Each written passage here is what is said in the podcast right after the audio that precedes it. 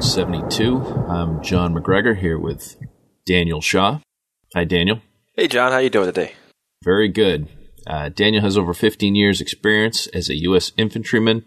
I have over 20 years experience as a law enforcement officer. Combined, we have about 30 years of experience as firearms instructors and 32 years of experience with concealed or off-duty carry purpose of this show is to discuss firearms, equipment, and training as it relates to self defense from a military, law enforcement, and civilian perspective. Welcome, Daniel. All right. What are we going to talk about today, John? Just going to start the show with the usual announcements. Then uh, I think we're going to go into talking about some single hand pistol manipulations. And finally, we'll wrap things up with emails. Sounds good. Okay. First of all, we uh, got to mention our sponsor and thank them, and as well as uh, tell you guys to go there and buy belts or whatever else you want to buy there at aresgear.com. Ares Gear core competency is awesome belts that we talk about all the time. Posted a picture of one and where you can go get it on Facebook. Uh, you've seen them on things that John and I have done, and of course the pictures with my wife wearing hers. But just wanted to let you know that Ares Gear also sells a lot more than just a belt. If you're not in the market for a belt, they probably have something on the website that you are in the market for. By all means, go there and check it out. See what all they got going on there at aresgear.com. And whenever you buy something, let them know who sent you. And that helps us out and gets you a good product. Now, Daniel, you said that uh, something caught your eye on the Ares Gear website. What what was it you were telling me about? Uh, well, they they sell Spartan blades. If you're familiar with that, made in the USA. I've never had one before uh, or used it, but I've read a lot of great things about them and they're awesome looking knives. I've been kind of eyeballing that CQB tool, and if you like, you can buy me one, John. I, that's why I was asking because the holidays are approaching. Really? Oh, okay. It's only 160 bucks. Oh, I'll take three then. All right, good. Now go to Ares Gear. A lot more than just belts, but if you do need a belt, it'll be the last one you ever buy until you buy other colors that you want. Uh, also, still got to send you to Freedoms Network.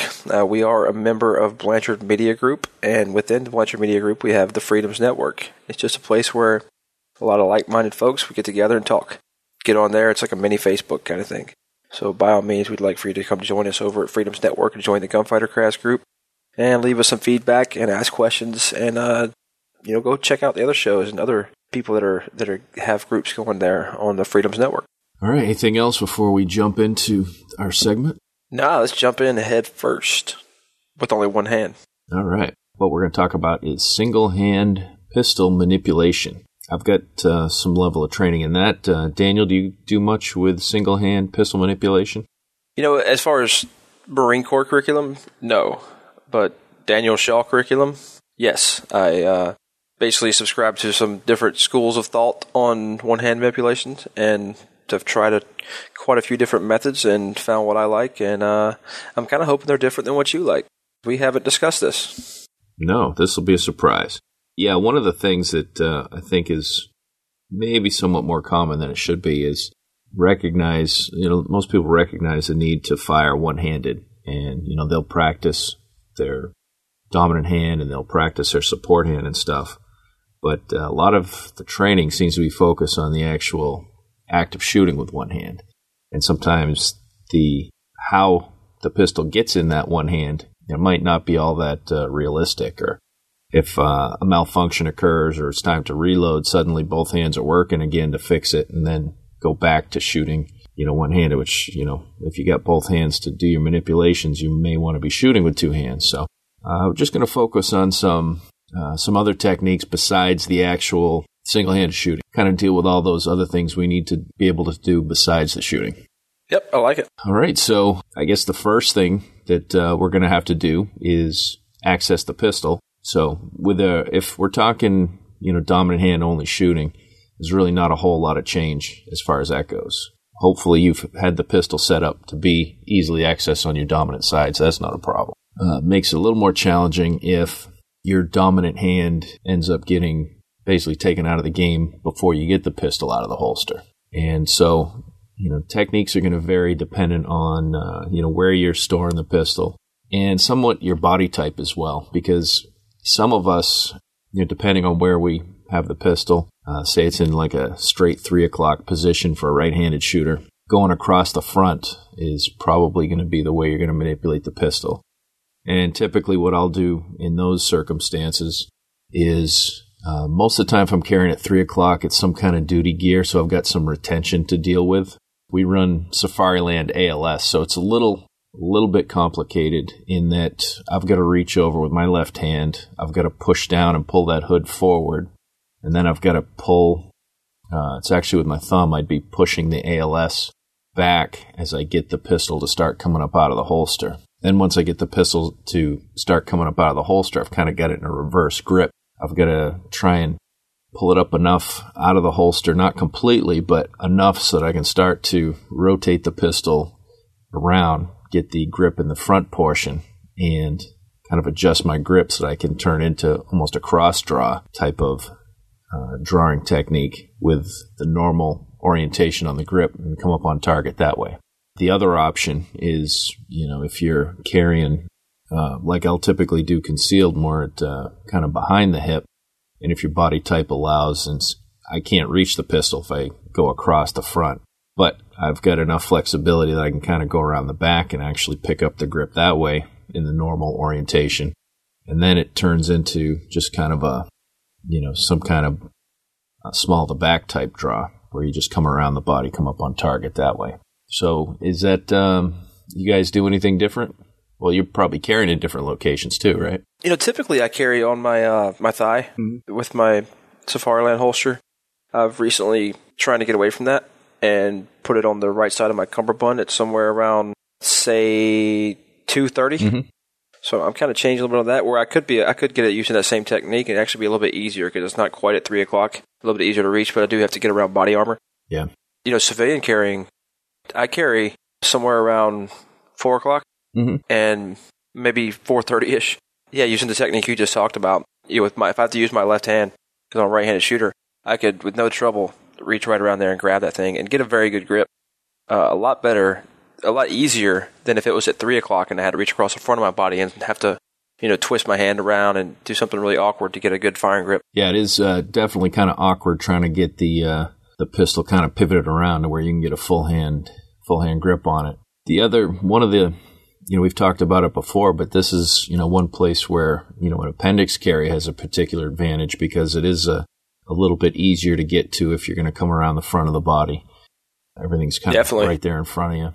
You know, absent any other special type of holsters, I mean, and probably talking primarily your your more no, most normal primary mounting locations. I mean, you can uh, get into you know ankles and and all this other stuff that might not work uh, in the same manner, but you know you can kind of figure that stuff out for yourself. Ankles are pretty good. It's it's not that much more different to uh, to access with either hand for that. But and we, we like in our backup gun episode, we talked about uh, having a backup gun in other locations where you could access it so easily with that. Usually, your non-firing hand that just became your primary firing hand. Uh, having something in the ankle, I'm not a fan of ankle for primary carry position for your primary pistol, but if you have a backup, you know it's not a bad location at all. Mm. And that's yeah, I'm glad you brought that up because if you've got you know your your primary and a security holster, some outside the waistband at three o'clock where it's going to be a long reach for you. Doing the front of the body draw, that's assuming that you didn't set yourself up with a you know some type of backup gun on your support side. Because if you've got you know maybe a pocket carry or or just something else on your support side as a backup gun, it might be you know skip the complicated draw and just go to your uh, your backup. Yep. But uh, yeah. Well, drawing with the firing hand, your usual firing hand, that one's pretty straightforward, mm-hmm. same as usual. We're just not establishing a two handed grip because we don't have a second hand. Say we shoot about 15 rounds, what do we do next? Well, yeah, that's going to be your, your issue there is with your magazine capacity. Eventually, if, if you don't get the job done in the first magazine, you're going to have to do some type of reload. So I think it's important to, to note, since we're talking about this, this is where some of your double stack magazines and double stack pistols that have a higher capacity, not high capacity, standard capacity for those weapons. Magazines, so you don't have to do those reloads one handed. And uh, I think if you have thought ahead that you may have to fight one handed and you practice firing one handed, then you've probably thought about having a reload.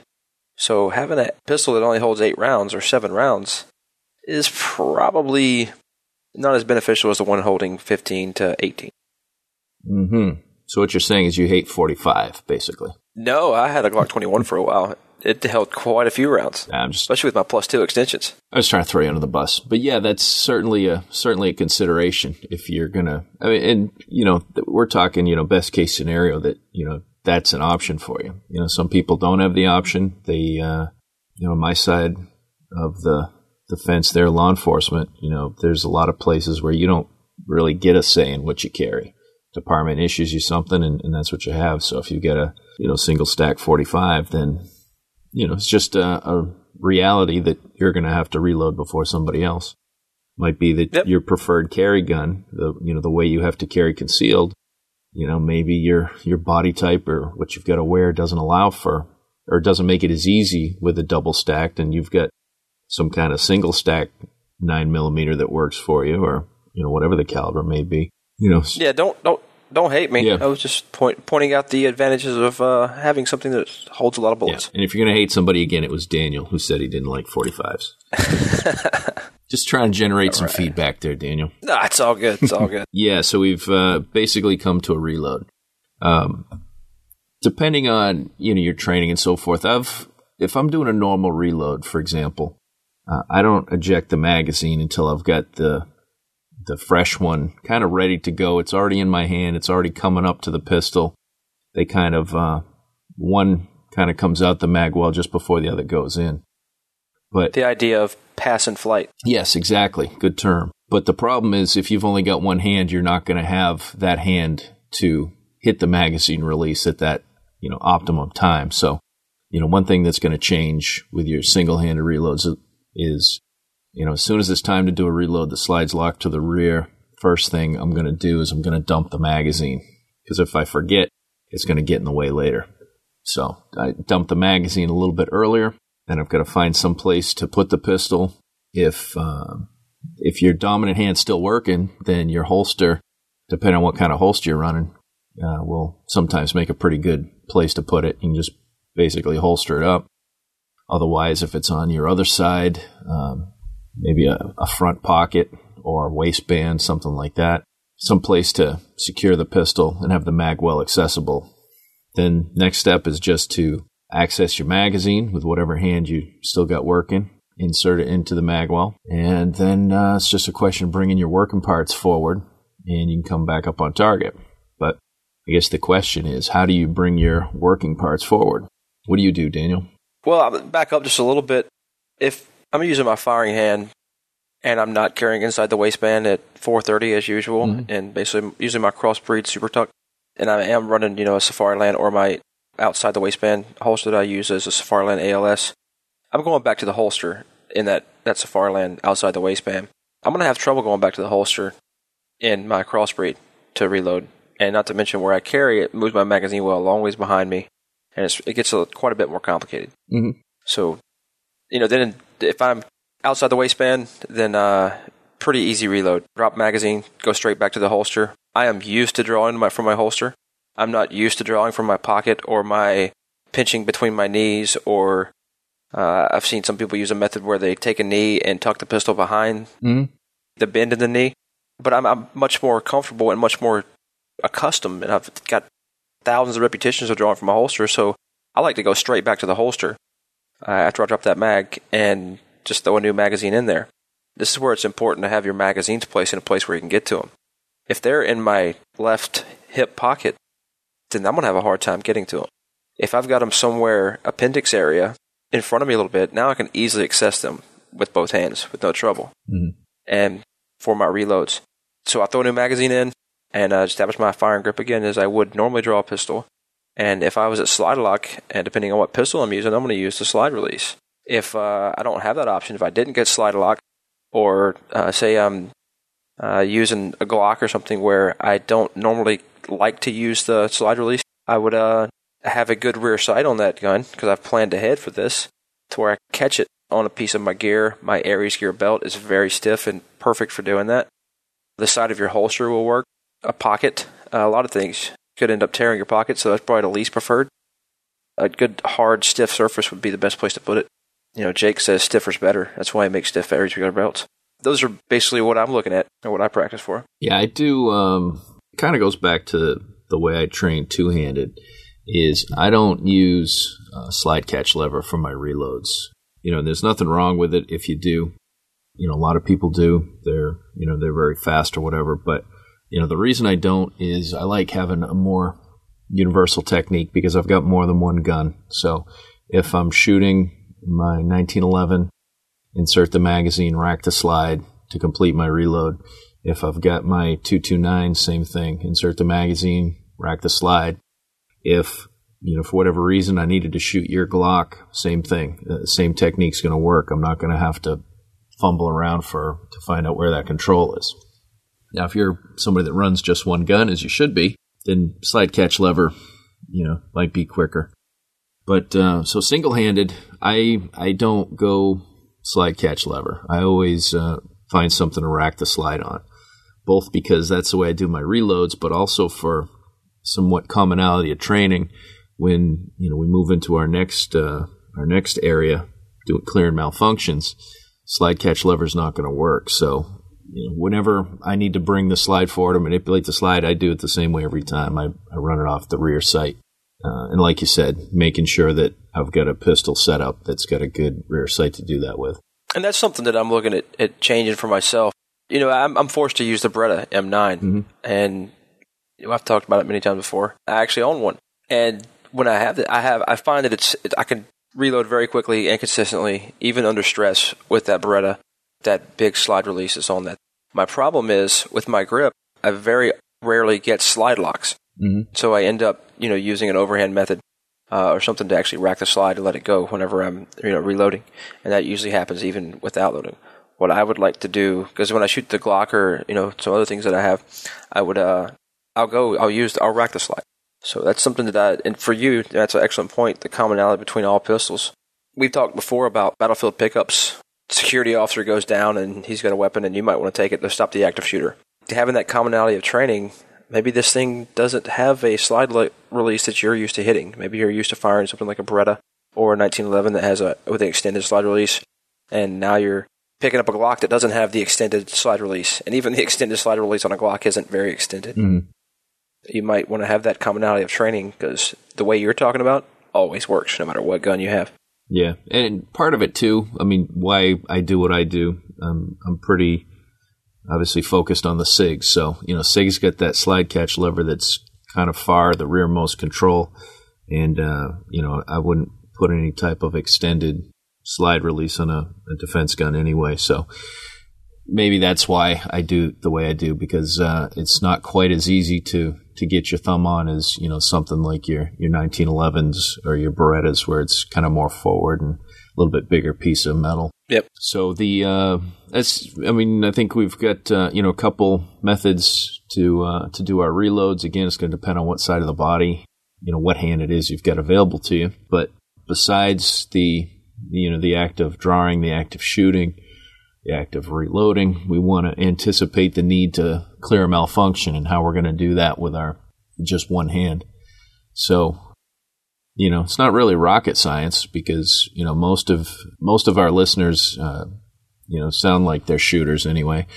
So most of them, I'm sure, are familiar with a tap and rack. Basically, the issues that you might be having might be a failure to feed, in which the magazine's not fully seated, you know, failure to fire where it's a bad round inside the chamber.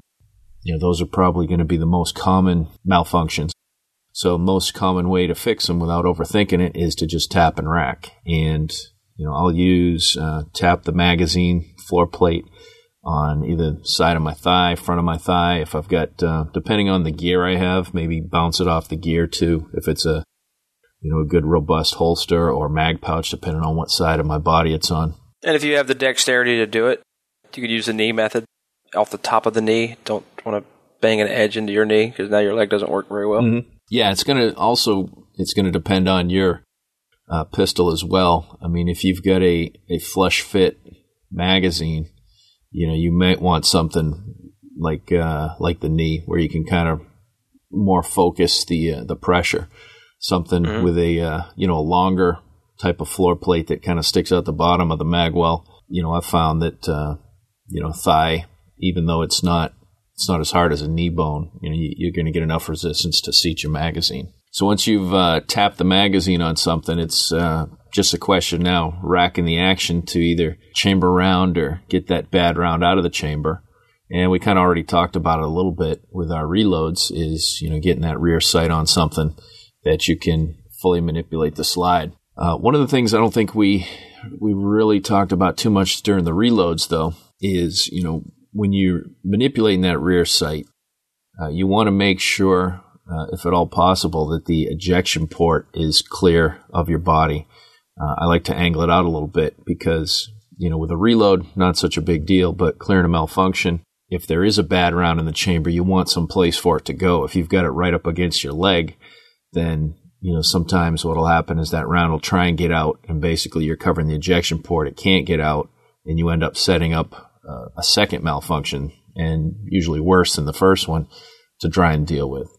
So, whether I'm doing my reloads or my uh, malfunction clearance, I always try and angle, uh, grab the sight on something, but angle the ejection port away from the body so that uh, it's not clear. I'm not going to get clothing stuck in it, and I'm not going to bounce a bad round back into it. And like I said before, if you're, you know, you can run your slide catch levers on your reloads, but when you go to do your malfunction, slide catch levers are going to do anything for you. So good to manipulate the pistol. In my opinion, you know, always racking it off something. Yeah, and if, like everything else we talk about, you know, a lot of this stuff's planning ahead.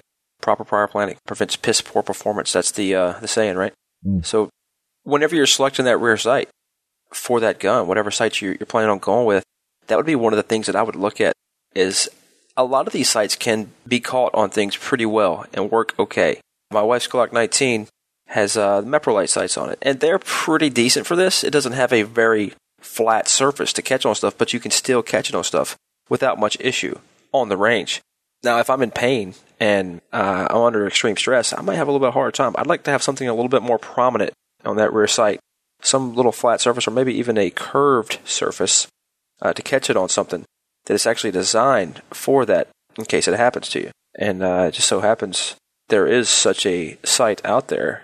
Or at least a, a sight that will be out there because it's not technically out till November 1st. But uh, Rob Pincus uh, was posting recently about a, a sight that he's got in development called the Claw Emergency Manipulation Rear Sight.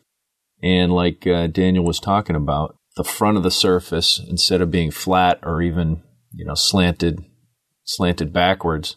It's actually got a, a little curve to it, curve forward to help uh, the rear sight to, to grip onto to gear or also like he mentions in the video that's on his site, uh, if you need to manipulate the rear sight off, you know, whatever your environment is, if you're taking cover behind something, maybe there's something in front of you you can kind of hook that onto.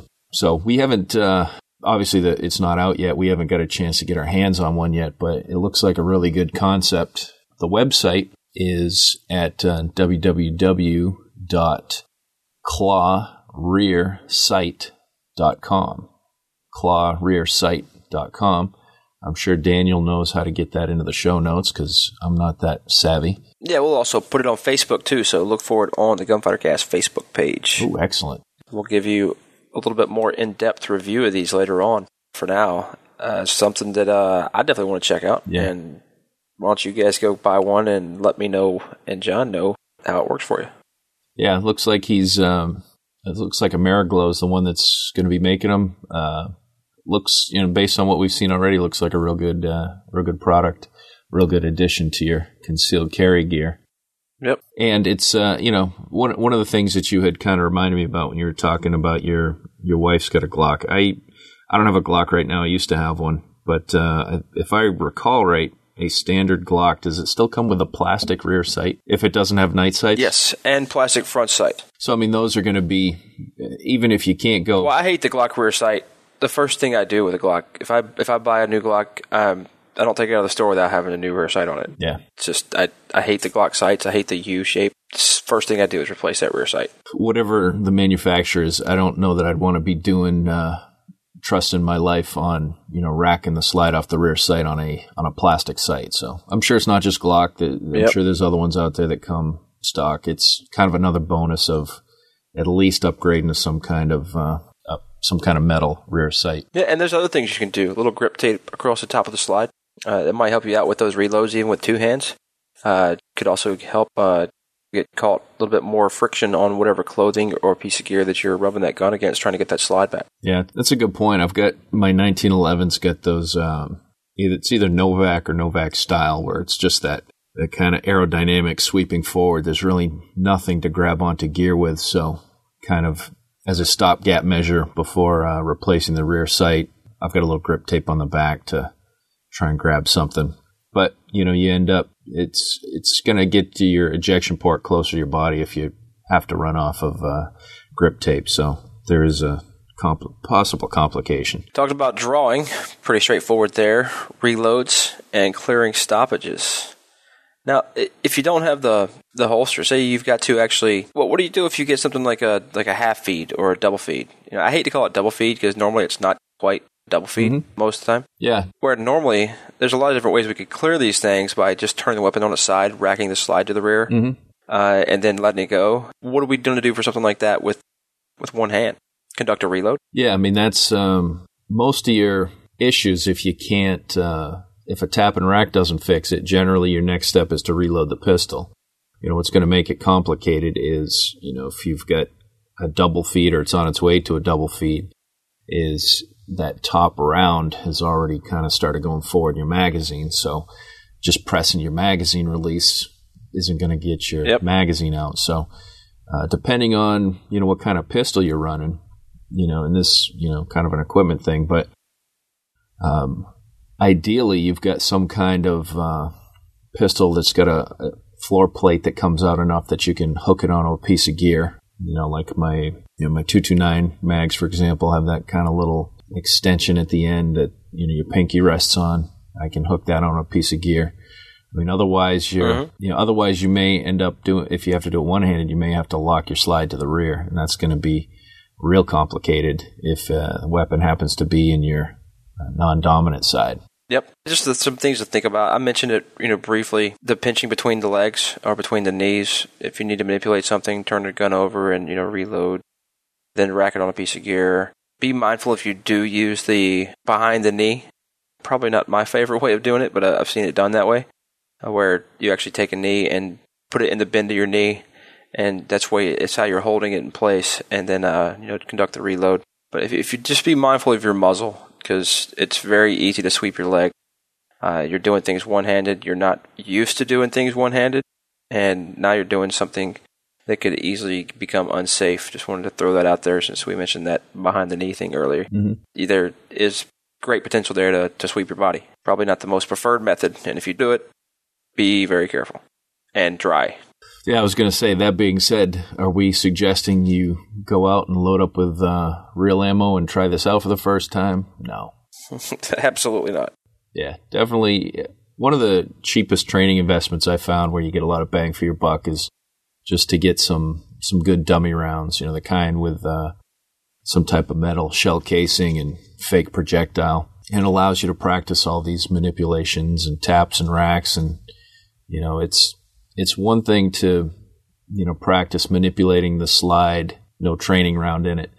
And it looks like it's working well, but you know what you might find is when you're practicing your malfunction clearance. Again, if you don't have that clear ejection port, you know, with the dummy rounds, you're going to have something that's going to try and work itself out. And if it doesn't work itself out, it's going to create a bigger problem potentially. So, good way to check that. Another thing, uh, safety concern to think about, big reason to do this dry first. I've seen many students when they're going to rack the slide one handed, they've got their rear sight caught on their belt or some piece of gear and they're racking it.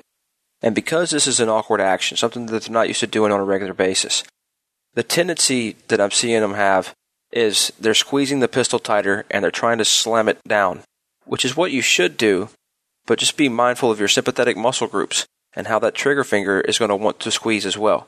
So having that right across the trigger on the trigger guard is not where you want to have it. You want to have that trigger high on the frame or the slide. So when you do get that sympathetic muscle group there of the action of squeezing all your fingers and pressing down, you're not popping off a round because as soon as it gets, you know, the slide goes forward again. Because I've seen it happen, and it's not a good thing, especially if there's someone next to you, or you've had it angled down too much and your leg's there or foot's there. Trigger finger up on the frame is it's always my preferred position. I mean, I see a lot of people that have the finger extended to the front of the trigger guard. And, you know, technically the, the finger is off the trigger, but like you said, you have some type of sympathetic reflex or startle reflex when the, uh, when the hand tightens up, you know, it's the, most times the, uh, the trigger finger is just going to basically pop off the front of the trigger guard and into the trigger, uh, onto the trigger. So. Yep, firm believer on the frame, not to, not across the trigger. Excellent. So uh, I think we've uh, pretty much talked this one into the ground. Why don't we come right back with our next uh, exciting segment? All right, let's do it. No breaks. Let's just roll. All right. All right, here we are. Yeah, welcome back. Welcome back. That was a long break. Hopefully, you didn't go to the refrigerator or something because we're jumping right back into it. A uh, couple emails that we're going to talk about. Uh, first one, not going to read the whole email, but uh, this one came from Mitch, and uh, it was in regards to our.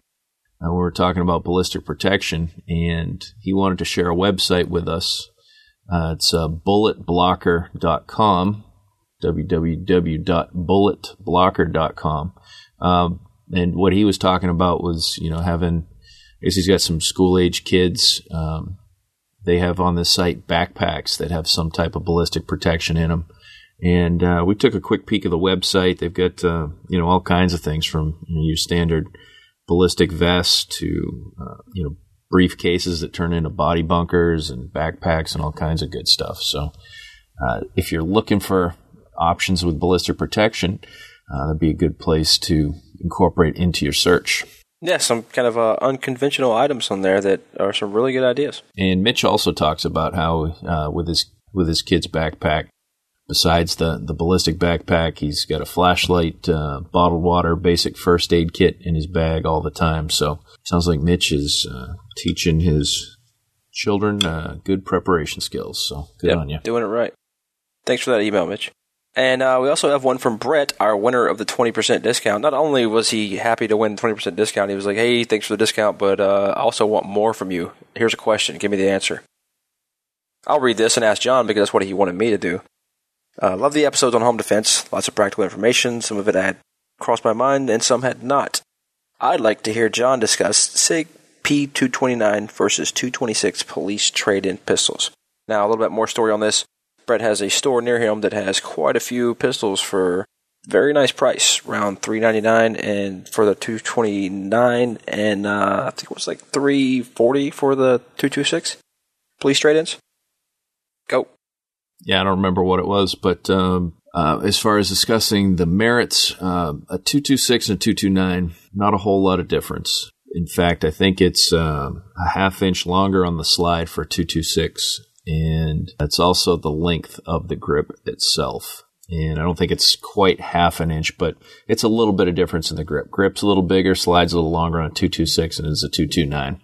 Uh, when I first started uh, uh, carrying, uh, we've carried SIGs at my current department. Uh, I ran a 226, but uh, at some point I transitioned to a 229 just because I like to carry concealed.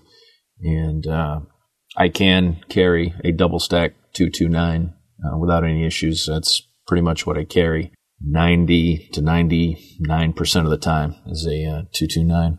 As far as, you know, I mean, the merits of each, you know, price wise, it sounded like you're similar. So it's, you know, basically just going to be kind of personal preference. Some people like that longer slide length. Um, you know, me personally, if the, if the caliber's the same, I don't think the half inch is going to do you much different. Although on my 229, I've got a threaded barrel. So my barrel's actually as long as a 226 barrel would be. So, uh, you know, you can work around that. He said they came with three magazines as well. Yeah. Yeah. And you can't beat that for the price for either one of those. I don't think you're going to go wrong with either one. No. It sounded it like me. The, I'd buy the 226. Yeah. I mean, the prices were, were similar enough that it's kind of basically just personal preference. But I mean, as far as, uh, you know, if you if they allow you to kind of look at look around, look at all the different guns, you know, I think we've talked about it before. You might find some, you know, some like new pistols in there because I know last time we traded some in, some of ours were spares that had never been fired uh, that would have got sold as used. But you know, if you can do a little field strip, pop the uh, the slide off, take a look at the barrel. You can have it your way. Like this receiver is much nicer than this one, so I'm gonna take this receiver and this slide and this barrel and put it together. I mean, you can. I, I'm not sure. I guess they're you gonna- they're going to like you doing that in the gun store, but you know what I was going to say is if you can, uh, if you can just basically field strip it, and even without the field strip, if you can just take the slide off and get a look at that barrel, uh, you're going to see the you know smiley shape uh, wear marks on the the top and the bottom of the barrel where the the barrel locks into the slide you know, if you can compare two of them, and you know, one of them's a lot shinier, the other one's a lot uh, got a lot more of the original black finish on it, then then that one's been shot a lot less, and that's probably the one I would go for. But you know, a lot of a lot of LE guns are pretty low mileage, depending on the department they come from, so you can get yourself a real good deal. All right. Thanks, Brett. And uh, enjoy your 20% discount at aresgear.com. Uh, Jared Norden asked me this via Skype right before we started the show. He said, you know, it's recommended that a homeowner in Wisconsin call 911. What if you hear a noise and you're not sure if it's a bad guy in your house or just your wife's imagination? It's a good question. When do we call 911? You are a police officer, John. Yes. Oh, sorry. In case you didn't know that. Yeah. for me, if I've got that feeling, you know what I mean? Mhm. That's when I call 911. There's a cat jumping off of a refrigerator, and then there's a door shutting, or opening, or creaking, or a voice, or, or something. You know, there's, there's a little bit difference here. First, I'm going to trust my instinct, you know, more than anything else. And also, when in doubt, even the slightest bit that it may not just be the wind, call 911. Mm-hmm. What did you say before we started this? You pay taxes, right? Yeah, that's I would you know I've gone to obviously a lot more false alarms in this respect than than actual bad guys being in the house, but you know that's I mean that's the way I look at it as a you know police officer to you know the the citizen's house I'm responding to is you know what this is why you pay taxes for police service. So certainly never had a problem you know going and, and checking out a house and you know finding out that there wasn't a gang of home invaders or anything down that it was you know uh, the wind or you know some kind of animal or something like that. Again it comes down to you know you pay taxes. That's one of the things you're paying taxes for. So use them i mean if you you know we, we talked about ensconcing in the home and stuff and you know setting up your plan. If you decide to go check it out yourself and it is something then it makes your your plan a whole lot harder to to exercise because now you got to get somewhere else or maybe you're you're now you're actually engaged in something and it's um you know Too late. yeah it's real hard to to safely you know clear rooms and stuff by yourself i mean there are Yeah. techniques but it, it's tough Turn off the ego. Turn off. You're not going to lose your manhood if it was nothing and the police show up. It's okay. Mhm. All right. Use your tax dollars call the police i would say and Yep. There you go. uh, in most cases. I mean, you're you might have a your own particular situation where I don't know you've got pets in the house, and you know maybe you you're familiar with the sound of them getting in the garbage downstairs. Maybe that's something different. But again, if in doubt, call the service that you already pay for. All right, so um, that's Yep. about wraps up the show. All right. Once again, join us on Freedoms Network and the Join Gunfighter Cast group. Leave us some feedback. Talk to us. Let us know what you want to hear, uh, what you love, what you hate. Just talk to us. And again, if you're on iTunes and you have an iOS device, by all means, get the app. That's your way of donating to the show and getting something in return. Android, get them for free. The Android Marketplace. And uh, as always, find us on Facebook. Facebook's been really growing lately, and uh, I got some some good good stuff going on there. So by all means, join us on Facebook and Twitter and Google Plus. Podcast nominations haven't closed yet, but by the time the show goes up, they will be. So, uh, thanks to all those who voted on our behalf. Uh, we're anxious to find out how we did. So there could be some more voting involved. Uh, we'll keep you abreast of that if it happens. There definitely is more voting involved. I did look at it. W- along with the number of nominations, they look at some other criteria, and I think they actually listen to the podcast. And if we do get nominated, there is One of the be another round criteria of is the website. Yes, I saw that, and it's a good thing that you did all that work on the website because it looks excellent. That's probably the single. That's probably what's going to get us an award, to be honest with you. That website, because it certainly won't be the projector. Well, if we could get pictures for all the other shows. And speaking of pictures, Mhm.